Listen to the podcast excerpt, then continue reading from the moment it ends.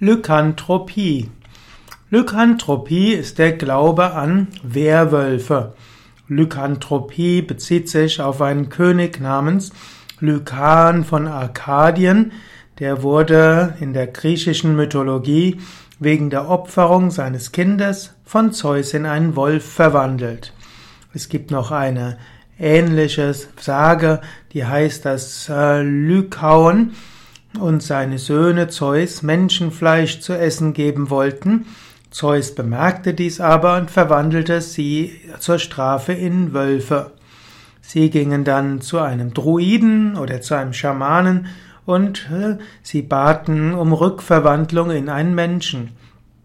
Die Druiden verwandelten dann Lykaon und seine Kinder in Menschen, aber an Vollmond mussten sie sich in einen Wolf verwandeln und äh, dann wurden, dann sollten sie Menschen fressen. Und so heißt es, dass der Werwolf äh, in, an Vollmond zum Wolf wird und ansonsten Mensch sein kann und dass Werwölfe am Vollmond gefährlich sind.